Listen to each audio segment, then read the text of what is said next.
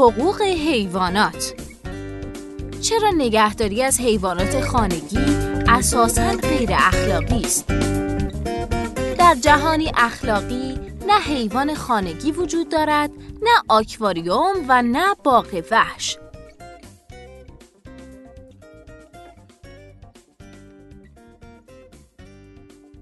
استاد حقوق دانشگاه رادگرز گری فرانسیون نظرات رادیکالی درباره حقوق حیوانات داره. اون میگه حقوق حیوانات تا حد زیادی بیمعنی شده و این وضعیت ناشی از نظرات پیتر سینگره که عموماً اون رو پدر جنبش حقوق حیوانات مینامند. سینگر استفاده انسان از حیوان رو فی نفسه رد نمی‌کنه. او تنها به رنج کشیدن حیوان توجه می‌کنه. اما به عقیده فرانسیون وقتی درباره حقوق حیوانات صحبت می‌کنیم تو درجه اول درباره یه حق صحبت می‌کنیم. حق دارایی کسی نبودن. بنابراین نگهداری، پرورش و حتی مهربانی با حیوانات نیز غیر اخلاقیه.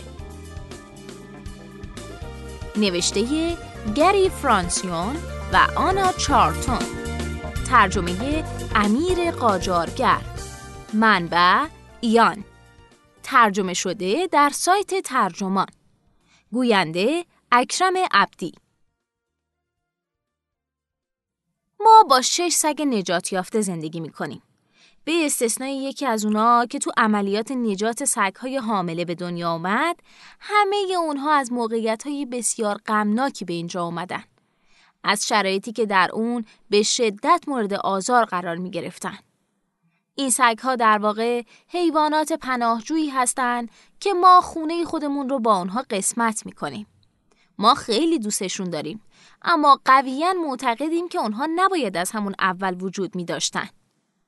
ما مخالف اهلی کردن و مالکیت حیوانات خانگی هستیم. چرا که اینها نقض حقوق اساسی حیواناته. اصطلاح حقوق حیوانات تا حد زیادی بیمنی و پوچ شده. هر کس معتقد باشه قفس های مرغ ها در مرغداری باید کمی بزرگتر باشه یا بگه گوساله ها قبل از اینکه به زور سلاخی بشن باید به جای انزوا در های اجتماعی زندگی کنن از موضع معروف به حقوق حیوانات دفاع کرده. این وضعیت تا حد زیادی ناشی از نظرات پیتر سینگره نویسنده کتاب آزادی حیوانات که به طور گسترده به عنوان پدر جنبش حقوق حیوانات شناخته میشه. مشکل اتصاف پیتر سینگر به صفت پدری اینه که او سودگراییه که حقوق اخلاقی رو یکسره رد کرده و از اقداماتی حمایت می‌کنه که از نظر او رنج رو کاهش میدن. به عبارت دیگه پدر جنبش حقوق حیوانات حقوق حیوانات رو کاملا رد می‌کنه و دعای خیر خودش رو نصار مرغداری های بدون قفس، مزارع خوک آری از سلول انفرادی و تقریبا تمام بهره های خوب و خوشی می‌کنه که تقریبا تمام خیریه های بزرگ رفاه حیوانات اون رو ترویج کردن. سینگر مروج حقوق حیوانات نیست او مروج رفاه حیواناته. او استفاده انسان از حیوان رو فی نفسه رد نمی‌کنه. او تنها به رنج کشیدن اونها توجه می‌کنه. سینگر در سال 2006 در مصاحبه‌ای با مجله وگان گفت می‌تونه جهانی رو تصور کنه که انسانها در اون در اکثر مواقع غذای گیاهی می‌خورن.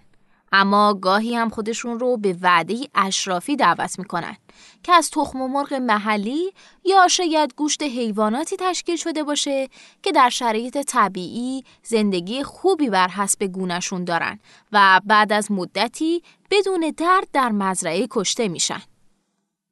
ما اصطلاح حقوق حیوانات رو در شیوه متفاوت به کار می‌بریم. شبیه به شیوهی که اصطلاح حقوق بشر رو در رابطه با حقوق بنیادین نوع بشر به کار می‌بریم. به عنوان مثال اگه بگیم انسان حق زندگی داره منظورمون اینه که علاقه بنیادین او به ادامه زندگی باید مورد حمایت قرار بگیره. حتی اگه استفاده از اعضای بدن او بدون رضایتش باعث نجات ده انسان دیگه بشه.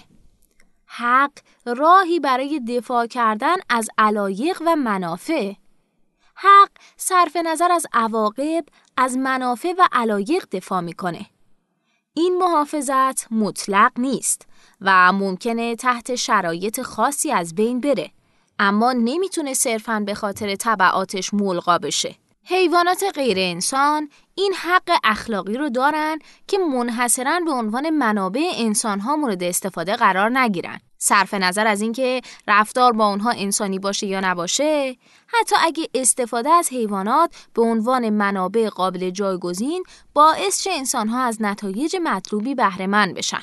وقتی درباره حقوق حیوانات صحبت می کنیم، در درجه اول درباره یه حق صحبت می کنیم. حق دارایی کسی نبودن.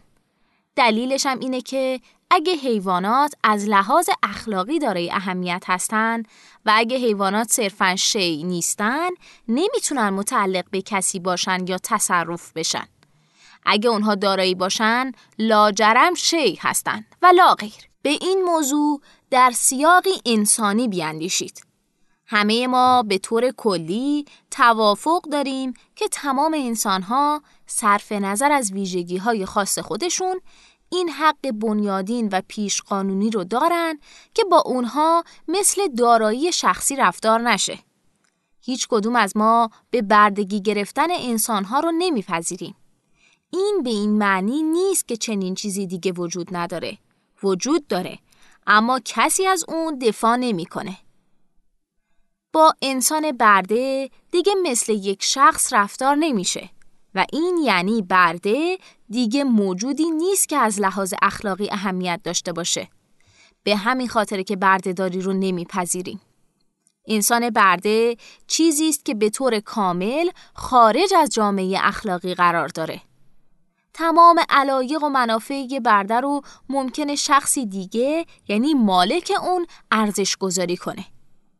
مالک ممکنه تصمیم بگیره برده رو مثل عضوی از خانواده گرامی بداره یا کمترین روزی و امکانات رو در اختیارش بگذاره و به شکلی وحشتناک با اون رفتار کنه.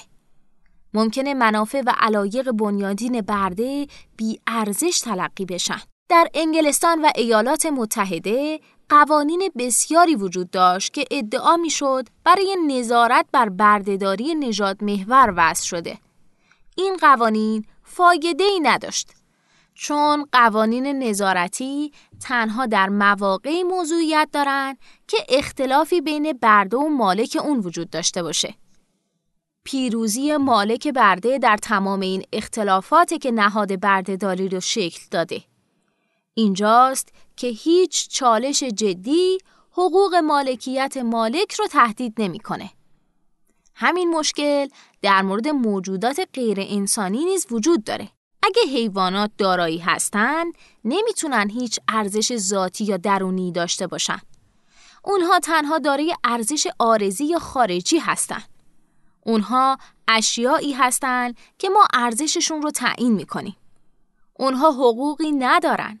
ما حق داریم به عنوان مالک دارایی اونها رو ارزش گذاری کنیم. حتی می‌تونیم انتخاب کنیم که هیچ ارزشی براشون قائل نباشیم. قوانین زیادی وجود دارند که ظاهرا استفاده ما از حیوانات رو کنترل می‌کنن. در واقع تعداد این قوانین بسیار بیشتر از قوانینیه که برای کنترل بردهداری وضع شده بود. اینها هم مثل قوانینی که بردهداری رو کنترل می‌کردن بیفایده هستند. این قوانین تنها زمانی محلی از اعراب دارند که منافع و علایق انسان و حیوان با هم در تضاد باشند. اما انسانها حقوقی دارند از جمله حق مالکیت و استفاده از داراییشون. حیوانات دارایی هستند. وقتی قانون تلاش می‌کنه منافع انسان و غیر انسان رو به حالت تعادل در بیاره، نتیجه از پیش مشخصه. علاوه بر این، از اونجا که حیوانات دارایی شخصی هستند، معیار رفاه اونها همواره بسیار پایین خواهد بود. دفاع از منافع حیوانات مستلزم هزینه است و این به این معناه که از این منافع در اغلب مواقع تنها در موقعیت های دفاع خواهد شد که سود اقتصادی به همراه داشته باشه. پیدا کردن معیار رفاهی که بهره کشی از حیوانات رو سودمندتر نکنه کار دشواریه. مثلا قوانینی که طبق اونها حیوانات بزرگ قبل از ذبح باید بیهوش بشن خسارت به لاشه حیوان و جراحات کارگری رو کاهش میده. نگهداری از گوساله ها در واحدهای اجتماعی کوچکتر به جای سلول های انفرادی استرس و بیماری های ناشی از اون رو کاهش داده و در نتیجه هزینه های دامپزشکی هم پایین میاد. اقدامات در جهت رفاه حیوانات هزینه های تولید رو افزایش میده. اما این افزایش هزینه اغلب خیلی ناچیزه. مثل جایگزینی های رایج با های اصلاح شده در اتحادیه اروپا و با در نظر گرفتن کشش تقاضا به ندرت بر روی تقاضای کلی تأثیر می‌ذاره. به هر حال رفتار ما با حیواناتی که برای تأمین غذا از اونها استفاده می کنیم هر قدر هم انسانی باشه باز همچنان در معرض شباهت به رفتاریه که اگه با یه انسان انجام می‌شد شکنجه به حساب می اومد.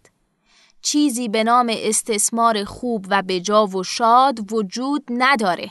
اگرچه حق دارایی کسی نبودن نوعی حق منفیه و ارتباطی با هیچ کدوم از حقوق مثبتی نداره که موجودات غیر انسانی می‌تونن داشته باشن. اما به رسمیت شناختن همین یک حق منفی هم می‌تونه به عنوان تعهدی اخلاقی ما رو به ملغا کردن بهره کشی نهادینه ملزم کنه. این بهره کشی ضرورتا فرض می‌کنه حیوانات اشیایی هستند که می‌تونیم اونها رو برای اهداف خودمون استفاده کرده یا بکشیم. اینجا می‌خوایم یکم از بحث منحرف بشیم و بگیم هرچند اون چیزی که از اون صحبت می‌کنیم ممکنه افراطی به نظر برسه در واقع اینطور نیست. در واقع باورهای متداول ما درباره حیوانات اینطوره که بدون در نظر گرفتن حقوق هم به نتیجه تقریبا یکسانی خواهیم رسید. باور متداول درباره حیوانات اینه که استفاده از اونها و کشتنشون توسط انسان از لحاظ اخلاقی جایزه. اما نباید رنج و مرگ غیر ضروری رو به اونها تحمیل کنیم. هر برداشتی هم که از مفهوم ضرورت در این زمینه داشته باشیم روا داشتن رنج و مرگ غیر ضروری بر حیوانات به خاطر اهداف بیهوده قابل درک نیست. ما این موضوع رو در زمینه های مشخصی به طور واضح تشخیص میدیم. مثلا خیلی از مردم هنوز هم واکنشی به شدت منفی به مایکل ویک دارن. بازیکن آمریکایی فوتبال آمریکایی که مشخص شد در سال 2007 در مبارزات سگها نقش داشته. چرا بعد از گذشت تقریبا یک دهه همچنان از ویک عصبانی هستیم؟ جواب ساده است. ما کار ویک رو اشتباه می‌دونیم. چون تنها توجیه اون این بود که از آسیب رسوندن به سگها لذت برده و سرگرم شده. لذت و تفریح نمی‌تونه توجیهی کافی باشه.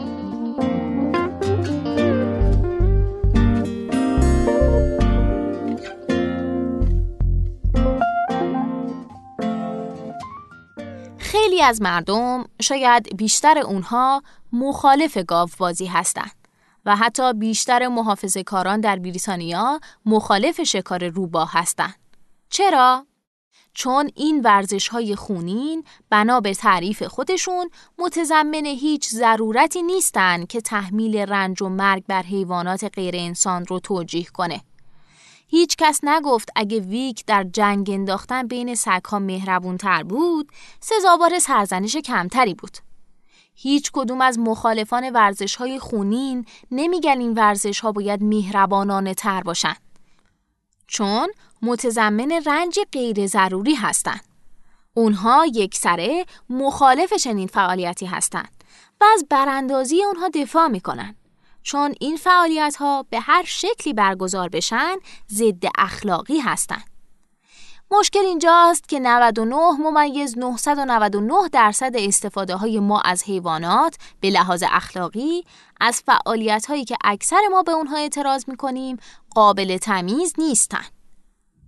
بیشترین استفاده ما از حیوانات برای تعمیر غذاست. ما سالانه بیش از 60 میلیارد حیوان رو برای مصارف غذایی می‌کشیم و این بدون احتساب تقریبا یک تریلیون حیوان دریایی است که انسانها سالیانه می‌کشند. ما برای سالم بودن احتیاجی به خوردن حیوانات نداریم. در واقع تعداد فزاینده ای از مراجع اصلی بهداشت و درمان از جمله مؤسسه ملی بهداشت در آمریکا، انجمن قلب آمریکا، خدمات بهداشت ملی بریتانیا و انجمن رژیم غذایی بریتانیا اعلام کردند رژیم گیاهخواری معقول می‌تونه درست به اندازه رژیم حاوی غذاهای حیوانی مغذی باشه. بعضی مراجع از این هم فراتر رفتن و میگن رژیم گیاهخواری می‌تونه از رژیم همه چیز خاری سالمتر باشه. به هر حال نمیشه به شکلی موثق ادعا کرد که برای سلامتی به محصولات حیوانی نیاز داریم و اینکه پرورش حیوانات فاجعه زیست محیطی است. ما از محصولات حیوانی استفاده می کنیم چون از طعم اونها لذت می‌بریم. به عبارت دیگه ما هم تفاوتی با ویک نداریم. جز اینکه به جای اینکه خودمون به حیوانات صدمه بزنیم به دیگران پول میدیم که این کار رو برامون انجام بدن. استفاده ما از حیوانات برای تفریح یا ورزش هم غیر ضروریه. تنها استفاده ما از حیوانات که به شکلی آشکار بیهوده نیست، استفاده از اونها در تحقیقات برای یافتن درمان بیماری های خطرناکه. ما کالبوت کافی موجود زنده رو به عنوان امری غیرقابل توجیه از لحاظ اخلاقی رد می‌کنیم حتی اگه ضرورت داشته باشه. ادعایی که وقتی پای پژوهش تجربی در میون باشه به اعتقاد ما مشکل آفرین میشه.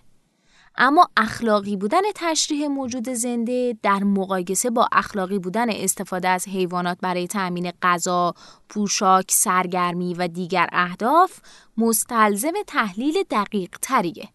بر اساس باورهای متداول ما تقریبا تمام استفاده های دیگه ما از حیوانات می‌تونن به راحتی اموری ضد اخلاقی تلقی بشن.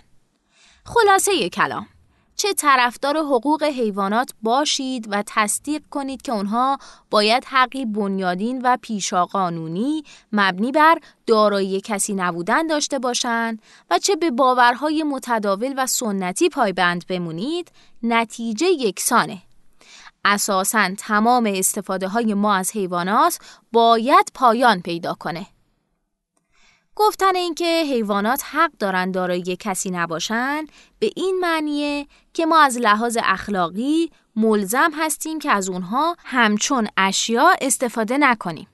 حتی اگه این استفاده برای ما سودی داشته باشه. در بحث حیوانات اهلی این به این معنیه که ما به کلی جلوی به وجود اومدن اونها رو بگیریم. ما از لحاظ اخلاقی موظفیم مراقب موجودات محقی باشیم که در کنارمون هستند. اما از طرف دیگه ملزم هستیم که اجازه ندیم تعداد بیشتری از اونها پا به عرصه وجود بگذارن. این شامل سگها، گربه ها و دیگر حیواناتیه که به عنوان یار و همراه در خدمت ما هستند. ما با شش سگی که در خانه داریم مثل اعضای محترم خانواده رفتار می‌کنیم. قانون از این تصمیم حمایت می‌کنه چون ما می‌تونیم هر طور که می‌خوایم دارایی خودمون رو ارزش گذاری کنیم. این در حالیه که ما می‌تونستیم از اونها به عنوان سگهای نگهبان استفاده کنیم و عملا بدون هیچ رابطه عاطفی در بیرون از خونه نگهشون داریم. می‌تونیم همین الان اونها رو توی اتومبیل بذاریم و به یه پناهگاه منتقل کنیم. جایی که اگه کسی اونها رو به سرپرستی قبول نکنه کشته خواهند شد. یا می‌تونیم از دامپزشک بخوایم اونها رو بکشه. قانون از این تصمیم ها هم حمایت خواهد کرد. ما مالکان دارایی هستیم. اونها دارایی هستند. ما صاحب اونها هستیم. واقعیت اینه که در ایالات متحده بیشتر سگها و گربه ها در اثر پیری یا در خونه هایی که به اونها عشق بورزن نمی میرن.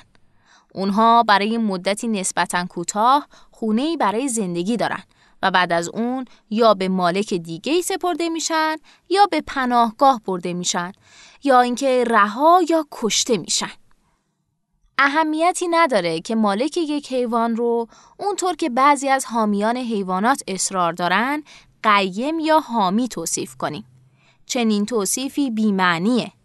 اگه شما این حق قانونی رو دارید که سگ خودتون رو برای کشتن به پناهگاه ببرید یا خودتون به شکلی بدون درد اون رو بکشید دیگه اهمیتی نداره خودتون یا سگتون رو چه بنامید سگ شما دارایی شماست تا جایی که به قانون مربوط میشه اون عده از ما که با حیوانهای همدم خود زندگی می‌کنیم مالکان اونها بوده و تا زمانی که حداقل میزان غذا آب و سرپناه رو براشون تأمین می‌کنیم این حق قانونی رو داریم که اونطور که شایسته می‌دونیم با آنها رفتار کنیم.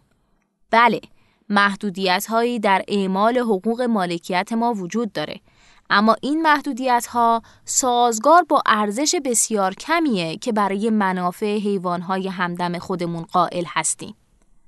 اما همینطور که از فکر وحشتناک زندگی بدون سگ، گربه یا حیوان خانگی محبوبتون منقلب میشید، حیوانی که به عنوان یکی از اعضای خانواده خودتون گرامیش میدارید، احتمالا فکر می‌کنید اما صبر کن اگه همه رو مجبور کنیم که با حیوانات خودشون اونطور رفتار کنن که من با حیوانم رفتار می‌کنم چطور؟ مشکل این پاسخ اینه که حتی اگه بتونیم طرحی عملی و اجرایی ارائه بدیم که مالکان حیوانات رو ملزم به فراهم آوردن سطح بالاتری از رفاه برای اونها بکنه اون حیوانات باز هم دارایی خواهند بود ما همچنان قادر خواهیم بود هیچ ارزشی برای زندگی اونها قائل نباشیم و آنها رو بکشیم یا به پناهگاه هایی ببریم که اگه کسی سرپرستیشون رو بر عهده نگیره در اونجا کشته خواهند شد. ممکنه جواب بدید که با چنین چیزی هم کاملا مخالفید و اینکه باید مردم رو از کشتن حیوانات منع کنیم. مگر در شرایطی که در اون وسوسه میشیم با مرگ آسون موافقت کنیم. مثل بیماری های لاعلاج و درد بسیار شدید و مانند این.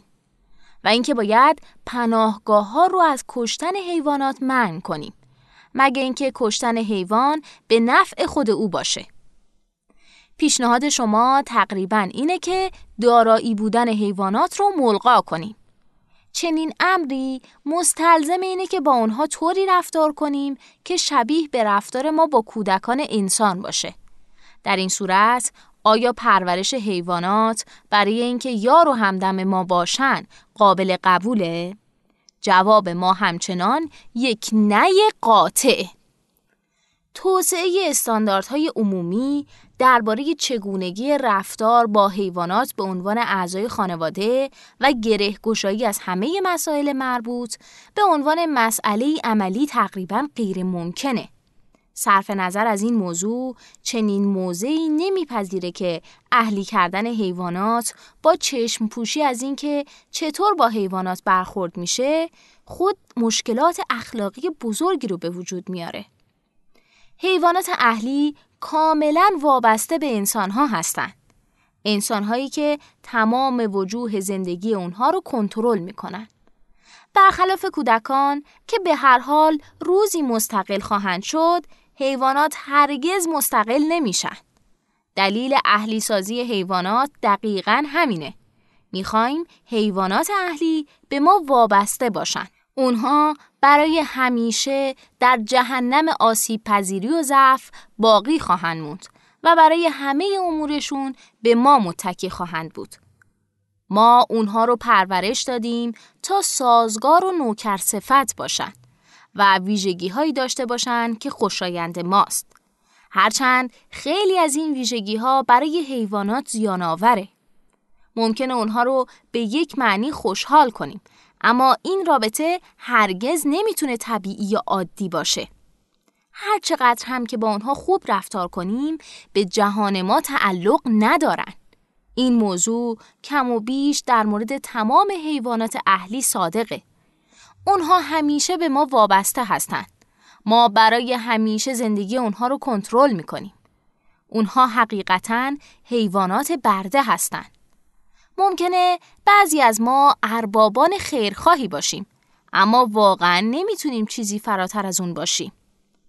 بعضی هم هستن مثل سو دونالدسون و ویل کیملیکا که در کتاب خودشون به نام زوپلیس میگن انسان ها به هم وابسته هستند و می‌پرسن چه اشکالی داره اگه حیوانات به ما وابسته باشن.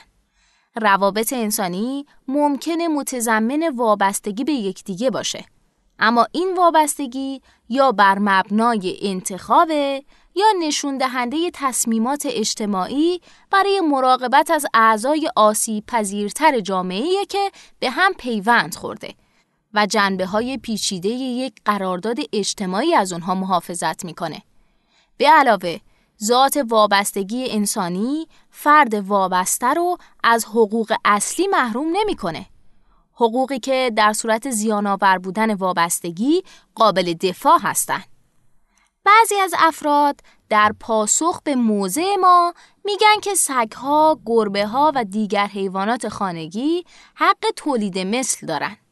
چنین موضعی می‌تونه ما رو ملزم به تکثیر به شکلی نامحدود کنه. چرا که نمی‌تونیم هیچ محدودیتی برای حق تولید مثل حیوانات خانگی تعیین کنیم. اما درباره موضع کسانی که نگرانن پایان اهلی سازی به معنای از دست رفتن تنوع گونه ای باشه باید گفت حیوانات اهلی موجوداتی هستند که ما به وسیله پرورش انتخابی و حبس خلقشون کردیم. بعضی از منتقدین ادعا کردند که موضع ما تنها به حق منفی دارایی کسی نبودن مربوط میشه. و به حقوق مثبتی نمی‌پردازه که حیوانات می‌تونن داشته باشن. این اظهار نظر درسته اما اگه این حق یعنی حق دارایی کسی نبودن رو به رسمیت بشناسیم اهلی کردن به کلی پایان پیدا می‌کنه.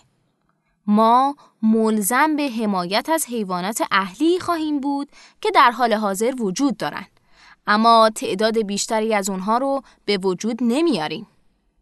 اگه همه ما شخص بودن حیوانات رو بپذیریم، همچنان باید درباره حقوق حیوانات غیر اهلی فکر کنیم که در بین ما و در مناطق بایر زندگی می کنن.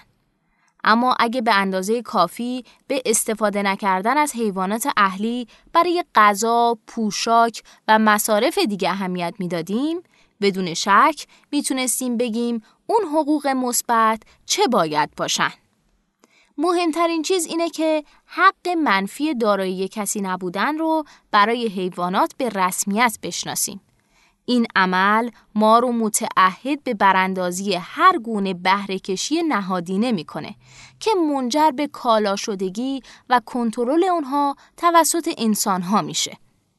ما سگ هامون رو دوست داریم اما قبول کنید اگه جهان جهانی عادلانه تر و منصفانه تر بود هیچ حیوان خانگی وجود نداشت و هیچ چراگاهی پر از گوسفند و هیچ طویله‌ای پر از گاو و خوک و هیچ مزرعه‌ای پر از مرغ‌های تخمگذار نمی‌شد. هیچ آکواریوم یا باغ وحشی هم در کار نبود. اگر حیوانات از لحاظ اخلاقی مهم هستند، باید در تمام جنبه های رابطه خودمون با اونها بازنگری کنیم. موضوعی که باید با اون مواجه شیم این نیست که با همه اصلاحات سطحی که در شیوه های صنایع استفاده از حیوانات اعمال میشه آیا بهره کشی ما از اونها انسانیه یا نه؟ بلکه باید ببینیم اصلا می‌تونیم استفاده از اونها رو توجیه کنیم یا خیر؟ این پادکست هم اینجا به انتها رسید. امیدوارم مواردی که ذکر شد براتون مفید بوده باشه. اگه شما هم ایده جذابی دارید که فکر می‌کنید می‌تونه برای بقیه مفید باشه اون رو در قالب یه فایل صوتی در سایت شنوتو با بقیه به اشتراک بگذارید. ممنونم.